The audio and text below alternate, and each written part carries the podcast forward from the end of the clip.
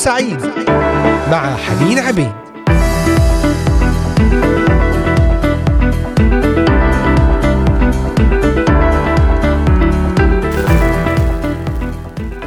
أهلا وسهلا بكم أحبائي المستمعين والمتابعين لإذاعة صوت الأمل وبرنامج نهاركم سعيد. حلقة جديدة وموضوع جديد ضمن سلسلتنا التي نتحدث فيها عن هل يمكن أن نشفى من مشاعر المرارة. اليوم سنتحدث عن شخصيات دمرتها المرارة. في الجزء الأول وسنتناول شخصية هامان. فأهلا وسهلا بكم جميعا. أرحب بكم للاستماع إلينا عبر قناة اليوتيوب إذاعة صوت الأمل بث مباشر وعلى تطبيقات الهواتف النقالة Voice of Hope Middle East وعلى موقعنا الرسمي voiceofhope.com أيضا تابعونا على منصات البودكاست المختلفة Spotify Deezer Amazon Music Castbox أبل وجوجل بودكاست ومنصة بودفاين تواصلوا معنا على صفحة الفيسبوك إذاعة صوت الأمل لكتابة تعليقات ومشاركات أفكار وطلبات صلاة. الأحمق يحرق سريره بسبب وجود برغوث واحد فيه حكمة مغربية. وكما ذكرنا في المقدمة أننا سنتحدث اليوم ضمن هذه السلسلة عن شخصيات دمرتها المرارة وسنتناول اليوم شخصية هامان من هو هامان؟ هامان اسم فارسي معناه هام أو مشهور ويرى البعض أنه يشير إلى الإله العيلامي هامان وهامان هو ابن همداثة الأجاجي كما نقرأ في سفر أستير الأصحاح الثالث. يقول بعد هذه الأمور عظم الملك أحشويرش هامان بن همداث الأجاجي ورقاه. ويظن المؤرخون أنه من سلالة أجاج ملك العماليق الذي حارب شاول. فكتب عنه صموئيل وقال عنه لشاول في سفر صموئيل الأول الأصحاح الخامس عشر والآية الأولى حتى الحادية عشر. بإمكانكم أن ترجعوا إلى هذه الآيات مستمعين وتقرؤوها. طلب الرب من شاول تحريم عماليق لأنه كانت هناك عداوة قديمة بين شعب الله وبين عماليق. بل قال الله وعماليق. فمن قبل وصول بني إسرائيل إلى سيناء وكان عمل عماليق من أعمال تحدي الله. لذلك قال الرب لموسى أذكر ما فعله بك عماليق في الطريق عند خروجك من مصر كيف لاقاك في الطريق؟ وقطع من مؤخرك كل المستضعفين وراءك أنت كليل ومتعب ولم يخفى الله. العماليق كانوا يريدون إبادة شعب الله وبالتالي تعطيل مشورته الأزلية. لذلك بعد أن هزم يشوع عماليق وقومه بحد السيف قال الرب لموسى اكتب هذا تذكارا في الكتاب وضعه في مسامع يشوع فإني سوف أمحو ذكر عماليق من تحت السماء. إذا هامان هو من هذا النسل وكيف تكونت مشاعر المرارة عند هامان؟ امتلأ قلب هامان بالغضب والكراهية لمردخاي لذلك يجب أن نعرف من هو مردخاي ثم ما هي أسباب هذه المرارة. مردخاي نقرأ عنه في سفر أستير الأصحاح الثاني من الآية الخامسة حتى السادسة. كان في شوشن القصر رجل اسمه مردخاي بن يائير بن شمعي بن قيس رجل بنياميني سبي من أورشليم مع السبي الذي سبي يكنيا ملك يهوذا الذي سباه نبوخذ نصر ملك بابل. هو من سبط بنيامين أخذ للسبي بواسطة نبوخذ نصر أيام الملك يهوياقيم وبذلك يكون عمره قد تجاوز المئة عام أيام أحشويرش والاسم مردخاي أعطي له في السبي كما حدث مع دانيال ورفاقه وهو يشتق من الاسم الأكادي مردوخ أي كبير آلهة بابل. وهو ابن عم أستير وعندما مات والداها أخذها وتبناها وتعهد بتربيتها. فيذكر التقليد أن أباها مات وهي ما زالت جنينا وأن أمها ماتت أثناء ولادتها. ونلاحظ مدى اهتمامه بها ومتابعته لها يوما بعد الآخر بعد أن أخذت إلى القصر. لا يذكر في الكتاب المقدس شيء عن حياته الخاصة هل تزوج أم لا هل كان له أبناء أم اكتفى بتربية أستير.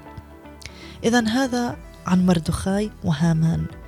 ما هي أسباب المشاعر للمرارة بين هامان ومردخاي نقرأ أن أستير كان اسمها العبري هتسة أو شجرة الآس أو ريحانة ثم تغير إلى الفارسي أستير الذي معناه كوكب أو نجمة. وبعد أن طلق الملك أحشويرش زوجته وشتي تم استدعاء كل الفتيات العذارى الحسنات المنظر من كل بلاد المملكة إلى شوشن القصر ليختار الملك من بينهن ملكة جديدة ووقع الاختيار على تلك الفتاة اليتيمة. وواضح أنها كانت امرأة فاضلة ذات فكر ثاقب تتسم بضبط النفس ونضوج الفكر وواضح أنها شخصية لطيفة وجذابة وشجاعة. ونقرأ عن هذه القصة في سفر أستير الأصحاح الثالث. والأصحاح الثاني أيضا. غضب هامان ودار حوار بين عبيد الملك وبين مردخاي حول السجود لهامان. سنعرف بقية القصة وكيف تكونت مشاعر المرارة لدى هامان بعد هذه الترنيمة. يا روح الله أملك علي واملاني مع جيسون إسحاق ومدحت رشدي. فاصل ونعود إليكم. يا روح الله أملك علي واملاني.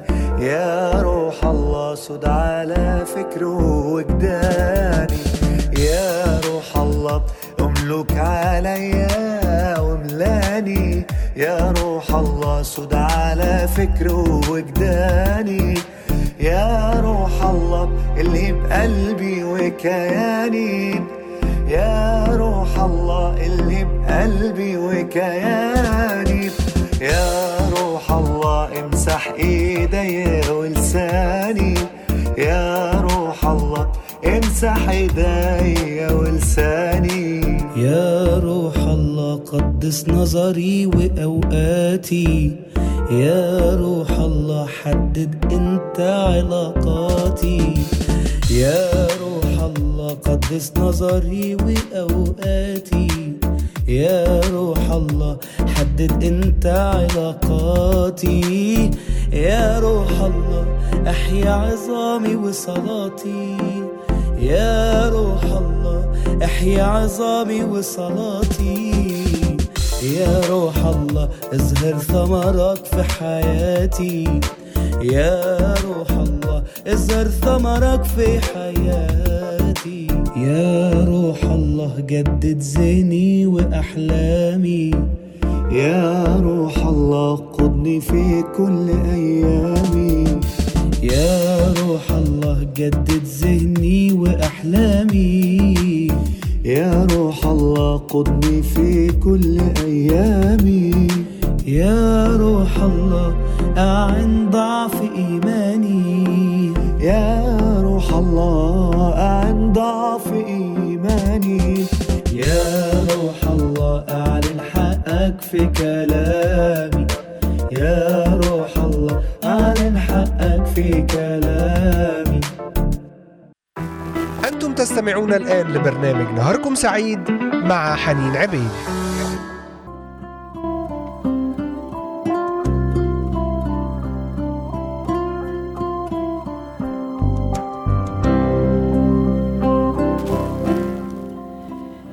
عدنا إليكم أحبائي المستمعين أرحب بكم مرة أخرى في هذه الحلقة ضمن البث المباشر لإذاعة صوت الأمل وبرنامج نهاركم سعيد.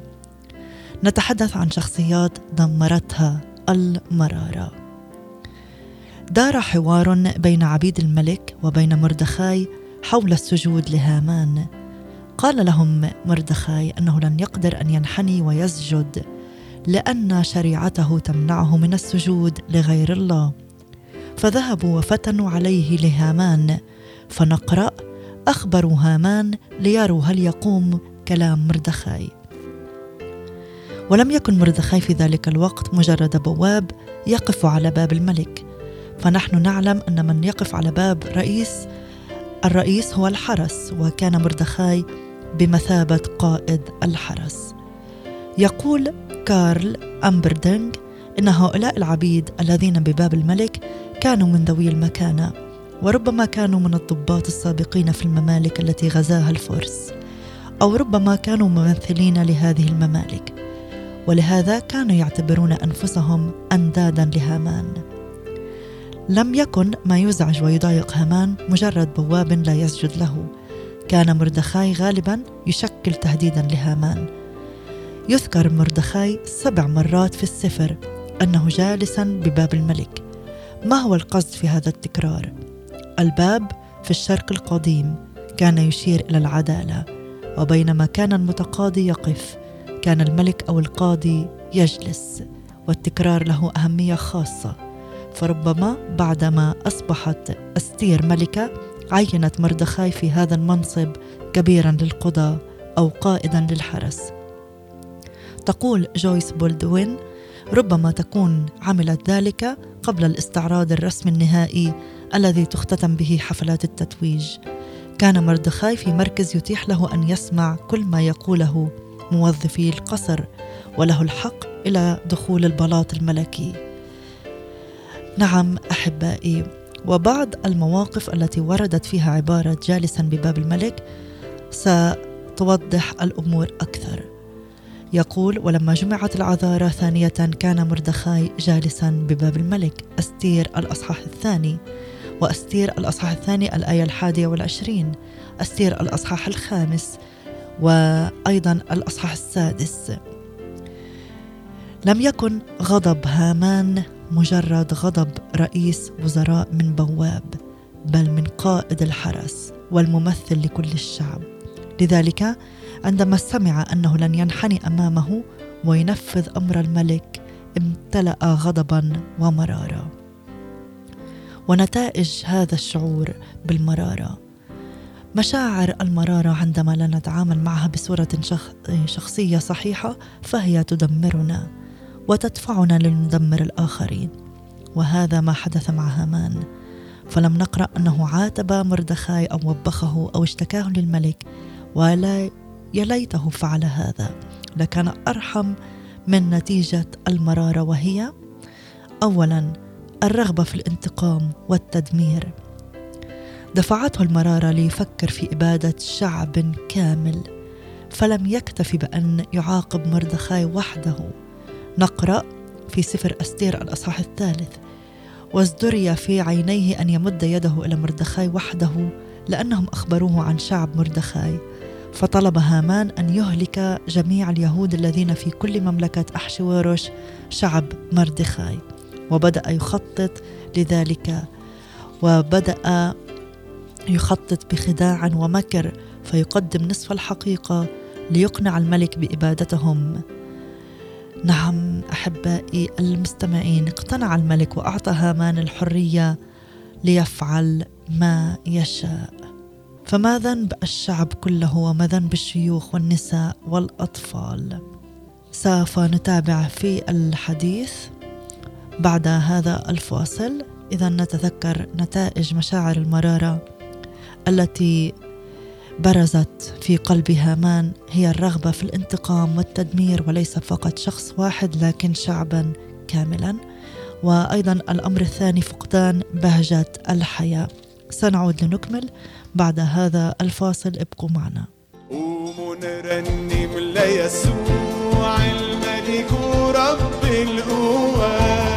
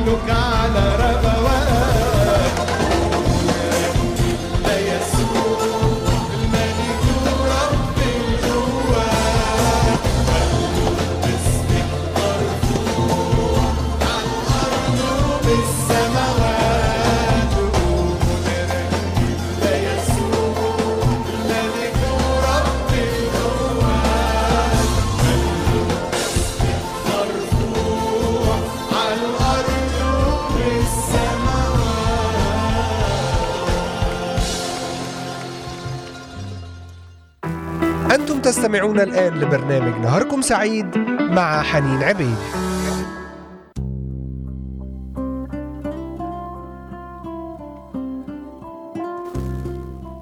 عدنا إليكم أحبائي المستمعين وأرحب بكم جميعا في هذا الوقت في هذا البث الحي والمباشر من إذاعة صوت الأمل معكم حنين عبيد. نتحدث ضمن سلسلة هل يمكن أن نشفى من مشاعر المرارة؟ واليوم نتحدث عن أمثلة ومثال من الكتاب المقدس من العهد القديم لشخصية امتلأ قلبها بالمرارة وهي شخصية هامان الذي أراد أن يبيد شعبا كاملا بسبب المرارة. ما ذنب هذا الشعب حتى يبيده؟ ما ذنب الشيوخ والنساء والأطفال؟ ومتى صدر القرار بقتل وإبادة كل الشعب في اليوم السابق لعيد الفصح فهل يسمح إله العهد بإبادة شعبه وهم يحتفلون بخلاص الله التاريخي العظيم لهم؟ لكن السؤال هل استراح هامان يا ترى بعد أن استصدر القرار بإبادة كل الشعب؟ كلا مشاعر المرارة لا تهدأ حتى لو انتقم الإنسان فقد عاد ذات يوم واستدعى مشيريه وزرش وزوجته وعدد لهم هامان عظمة غناه وكثرة بنيه وكل ما عظمه الملك به ورقاه. ثم نراه يقول لهم وكل هذا لا يساوي عندي شيئا كلما أرى مردخاي جالسا في باب الملك. إنه غير قادر على الانتظار عدة شهور حتى يباد مردخاي وكل شعبه. فكان اقتراح زوجته وكل مشيريه فليعملوا خشبة ارتفاعها خمسون ذراعا وفي الصباح قل للملك أن يصلب مردخاي عليها ثم أدخل مع الملك إلى الوليمة فرحا. يقول الكتاب عن هامان فحسن الكلام عند هامان وعمل الخشبة الذراع حوالي خمسين سنتيمتر أي الخشبة سيكون ارتفاعها خمسة وعشرين متر. تخيل التعبير عن الغل والمرارة يصل إلى أي حد. إذا نرى المرارة في حياة مردخاي أو هامان. أول نتيجة لها الرغبة في الانتقام والتدمير وثانيا فقدان بهجة الحياة. مشاعر المرارة تفقد الإنسان بهجة ومتعة الحياة.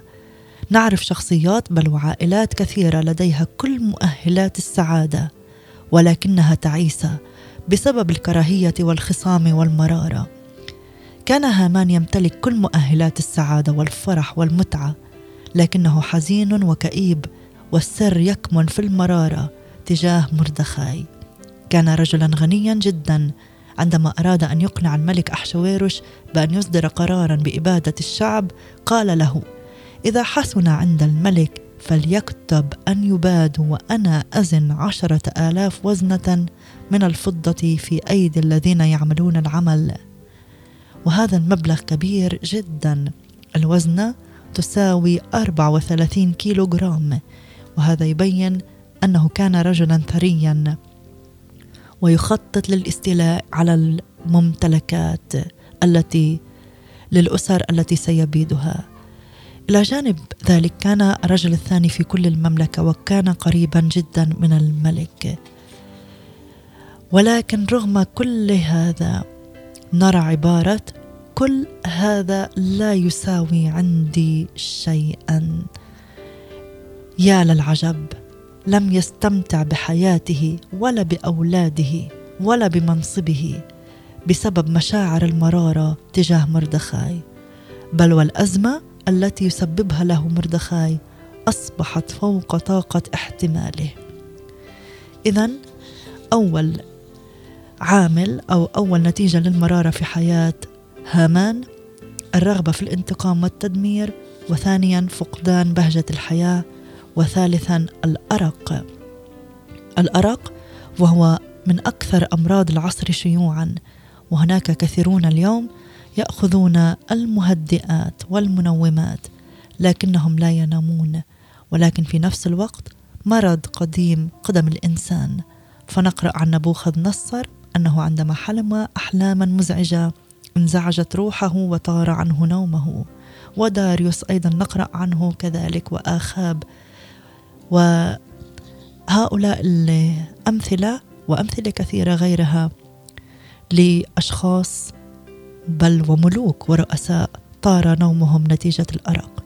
أسباب الأرق عديدة ومتنوعة منها الخوف القلق المشاكل الضغوطات المختلفة سواء مادية نفسية فكرية.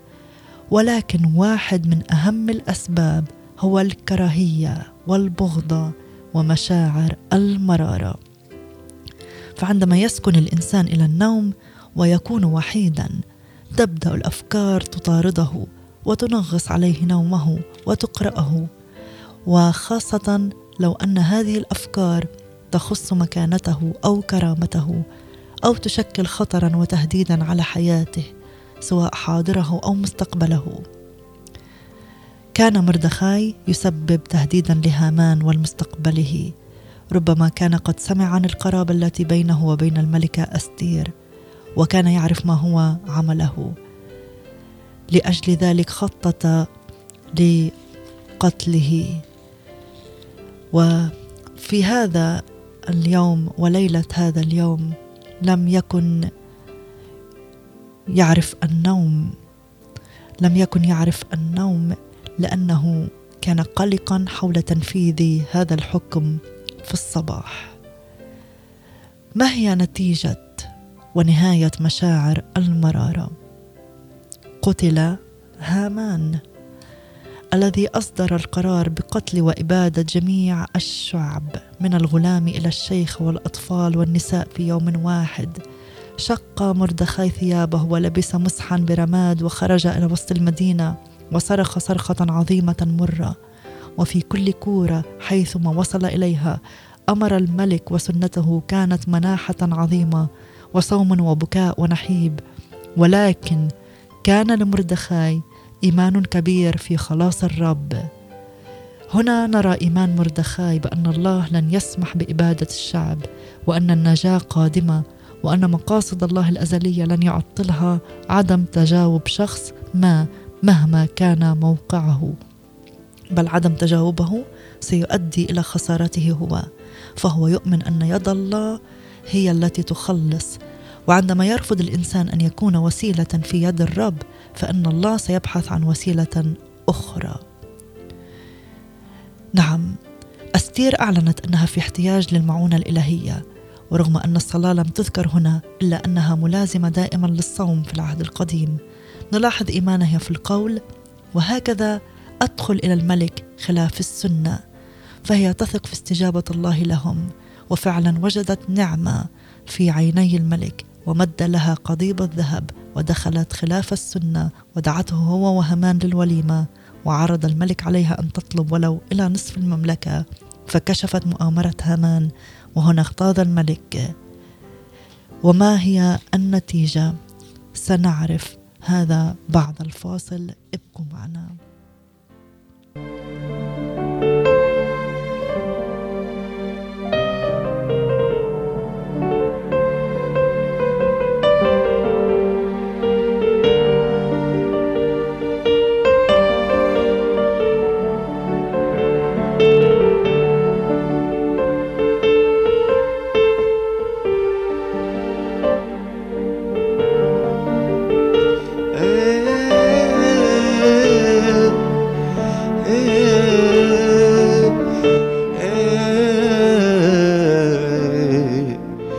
يدوق الحب كله يكتفي؟ من السباحة في مياه من الحياة؟ يا نفسي اوعى في يوم توصفي. الحب عدى من الصفة ومن الأسماء. ومين يدوق الحب كله يكتفي؟ هاليلويا. من السباحة في مياه من الحياة. يا نفسي اوعى في يوم توصفي. الحب عدى من الصفة ومن الأسماء. وأوعى تفلت العيون من شمسها. سيب الشبه يرجع لأصله في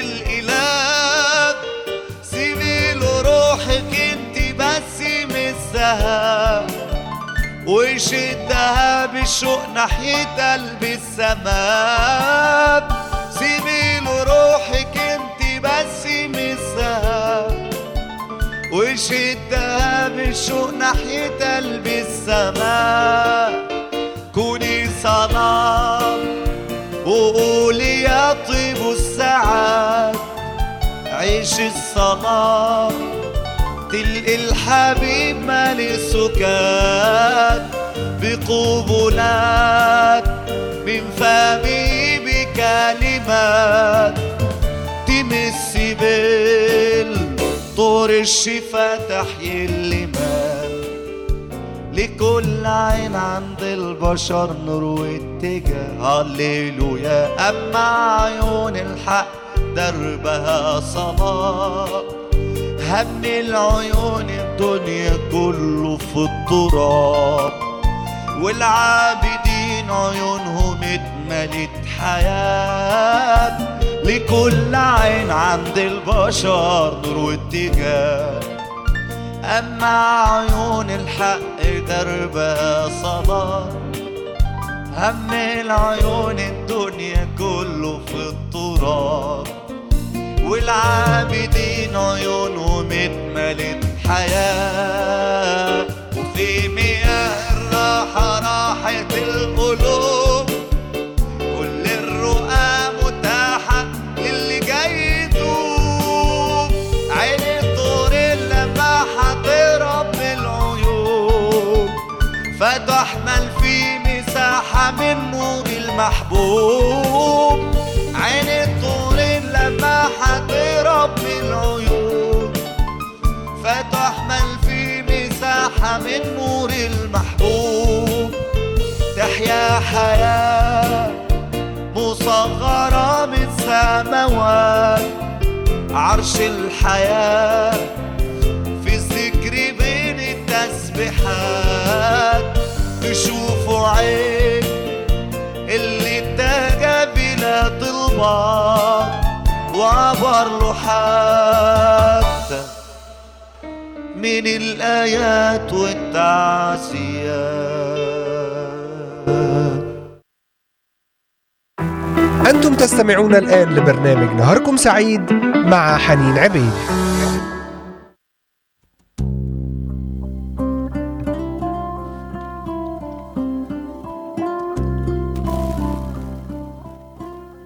عدنا إليكم أحبائي المستمعين واليوم نتأمل في شخصيات دمرتها المرارة شخصية هامان. شخصية هامان. نرى من خلال قصة هامان نتائج مشاعر المرارة التي مر بها وكما ذكرناها في الحلقة الرغبة في الانتقام والتدمير. دفعته المرارة ليفكر في إبادة شعب كامل. لم يكتفي فقط أن يعاقب مردخاي وثانيا فقدان بهجة الحياة. فهذه نتيجة مشاعر المراره التي تفقد الإنسان بهجة ومتعة الحياة. كان لديه كل المؤهلات ليعيش حياة السعادة والفرح لكنه حزين وكئيب في السر مشاعر المرارة. مشاعر المرارة تجاه مردخاي كان لديه أرق ولم يكن ينام بسبب التفكير والتخطيط كيف يقتل مردخاي. وأيضا ما هي نهاية مشاعر المرارة؟ بعد أن صدر القرار بقتل وإبادة جميع الشعب كما ذكرنا من الغلام إلى الشيخ. كان لدى أستير إيمان عظيم.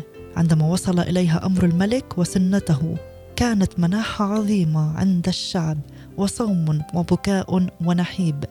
ولكن كان لمردخاي إيمان كبير في خلاص الرب فأرسل إلى أستير وقال لها لا تفتكري في نفسك أنك تنجين في بيت الملك دون جميع الشعب لأنك إن سكت سكوتا في هذا الوقت يكون الفرج والنجاة لليهود من مكان آخر.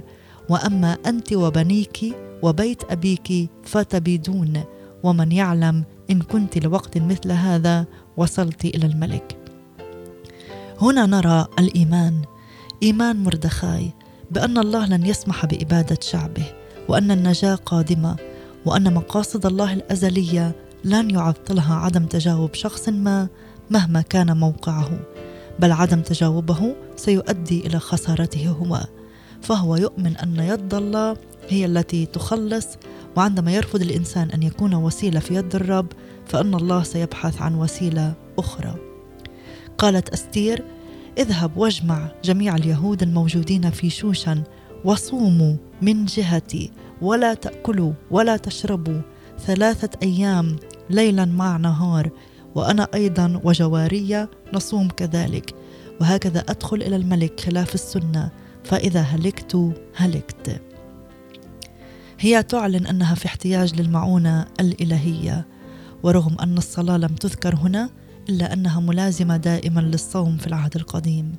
نلاحظ إيمانها في القول وهكذا أدخل إلى الملك خلاف السنة فهي تثق في استجابة الله لهم. وفعلا وجدت نعمة في عيني الملك ومد لها قضيب الذهب ودخلت ودعاها إلى الوليمة. هي وعرض الملك عليها أن تطلب ولو نصف مملكته فكشفت مؤامرة هامان. وهنا اختاض الملك نقرأ فقال حربونا واحد من الخصيان الذين بيد الملك هو ذا الخشبة التي أنا عملت هامان لمردخاي الذي تكلم بالخير نحو الملك قائمة في بيت هامان ارتفاعها خمسون ذراعا فقال الملك أصلبوه عليها. فصلبوا هامان على الخشبة التي أعدها لمردخاي. نتعلم مما ذكره بولس في رسالة غلاطي الأصحاح السادس الذي يزرعه الإنسان إياه يحصد أيضاً. زرع هامان مشاعر المرارة تجاه مردخاي وكل شعبه وأراد قتل مردخاي بصلبه على الخشبة فحصد هو نتيجة مشاعر المرارة التي زرعها وصلب هو. وصلب أيضا أبناء هامان. عزيزي المستمع احترس من مشاعر المرارة لأنك إن تركتها تنمو وترعى في حياتك سوف تدمرك. ولعل قصة هامان تقدم لنا درسين كبيرين. هما الدرس الأول لكل من يستسلم لمشاعر المرارة ويتركها تحركه وتقوده وتدفعه ليدبر مكائد. وخطط لينتقم لن يحصد إلا الدمار والخراب. فالحكيم يقول من يحفر حفرة يسقط فيها ومن يدحرج حجرا يرجع عليه. في سفر الأمثال الأصحاح السادس والعشرين. وقال في سفر الجامعة من يحفر حفرة أو هوة يقع فيها ومن ينقض جدارا تلدغه حيا. وقال عبيدي النبي عملك يرتد على رأسك. الصليب الذي أعده هامان لمردخاي صلب هو عليه. هذا هو الدرس الأول. والدرس الثاني سوف نتأمل فيه بعد هذه الترنيمة مع مدحت رشدي ونرمين سامي تتراءف علينا. حلو الشكر. حلوة لغة الشكر. حلو ان أكون عارف ان الشخص ده عمل معايا جميلة فأشكره عليها. حتى لغة الشكر بيننا إحنا وبين بعضينا كده. لما حد بيعمل معانا جميلة دايما بنبقى ممتنين ليه ونفضل عايزين نعمل معاه أي حاجة عرفان بالجميل. ده اللي عمله بالظبط الأبرص اللي رجع من وسط عشرة شفاهم الله. يقول كده إنه العشرة اتشافوا لكن واحد بس اللي رجع وشكر واحد بس اللي عرف إنه الرب عمل معاه جميلة. الترنيمة اللي جاية بتقول كده بتترائف علينا وبترعى القطيع وعارف ظروفنا وشايف الطريق وفي وسط الأتون معانا يا حنون. تعالوا نرنمها مع بعض. ترائف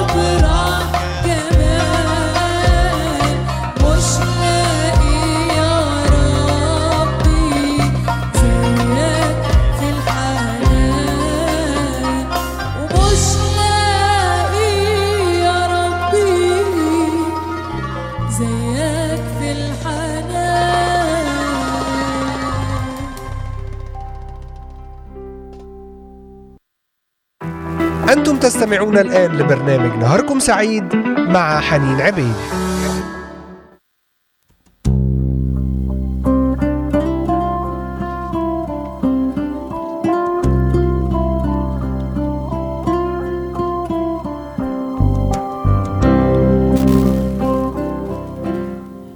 نعم أحبائي المستمعين كما رأينا في هذه الحلقة التي تحدثنا فيها ضمن سلسلة هل يمكن أن نشفى من مشاعر المرارة؟ مثال من العهد القديم شخصية هامان. لنحترس من مشاعر المرارة لأننا إن تركناها تنمو وترعى في حياتنا سوف تدمرنا. وذكرنا أن قصة هامان تقدم لنا درسين كبيرين هما الأول لكل من يستسلم لمشاعر المرارة ويتركها تحركه وتقوده وتدفعه ليدبر المؤامرات والمكايد لينتقم. لن يحصد إلا الدمار والخراب. وذكرنا الآيات من سفر الأمثال أن ما يزرعه الإنسان إياه يحصد من يحفر حفرة يسقط فيها ومن يدحرج حجرا يرجع عليه. الصليب الذي أعده هامان لمردخاي صلب عليه هو. الدرس الثاني هو لكل من يسلك بأمانة وبالرغم من ذلك تدبر له المكائد. ثق أن الله هو سيد التاريخ والأحداث. ولا يوجد حدث واحد صغير أو كبير يخرج من خارج قبضة يمين الرب. فمن الذي جعل أستير اليتيمه تجد نعمة في عيني الملك فيتم اختيارها ملكة في الوقت المناسب. ومن الذي جعل مردخاي يكشف مؤامرة خصي الملك؟ ومن الذي جعل الملك أحشويروش يؤجل مكافأة مردخاي إلى اليوم المناسب؟ ومن الذي أطار النوم من عيني الملك في الوقت المناسب؟ ومن الذي جعله يطلب سفر تذكار أخبار الأيام؟ ومن الذي جعل الصفحة التي فيها خبر إنقاذه عن يد مردخاي هي التي تقرأ أمامه؟ ومن الذي جعل قرعة إبادة الشعب تقع في آخر شهر من شهور السنة. لذلك أحبائي في نهاية هذه الحلقة لنثق أنه لن يحدث لنا شيء إن لم يسمح الله به. وإن سمح به فسيكون لخيرنا. لنعش في تسامح وغفران واثقين في حمايته لنا. آمين آمين. يا رب نشكرك على هذا الوقت ونشكرك على كل ما علمتنا إياه في هذا اليوم. نصلي يا رب بركة على أحبائي المستمعين. نصلي من أجل الاحتياجات. أنت تعرف كل شيء يا رب. احتياج إلى السلام إلى الهدوء إلى الطمأنينة. احتياج إلى التخلص من أي مرارة وضغينه في القلب. نتيجة لتعاملات أشخاص أو لأمور مررنا بها. كل ما تعلمناه اليوم يا رب اختمه في قلوبنا بروحك القدوس وأعنا أعطنا نعمة باسم يسوع. آمين. آمين. تعالوا نختتم هذه الحلقة مع ترنيمة من فريق الحياة الأفضل بثقة أتقدم. لنا لقاء جديد بنعمة الرب يوم غد في نفس المكان والزمان عند الواحدة بتوقيت القدس ضمن برنامج نهاركم سعيد لنتأمل في شخصية أخرى دمرتها مشاعر المرارة فكونوا معنا على الموعد. هذه تحياتي لكم إلى اللقاء.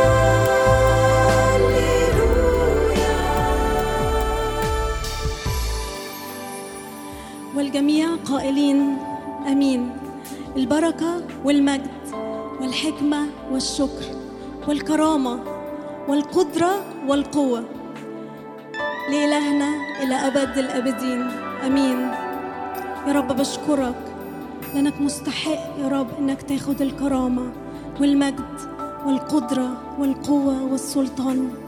أنت إلهنا الوحيد اللي تستحق كل السجود يا إلهنا العظيم. بنبارك اسمك بنبارك اسمك.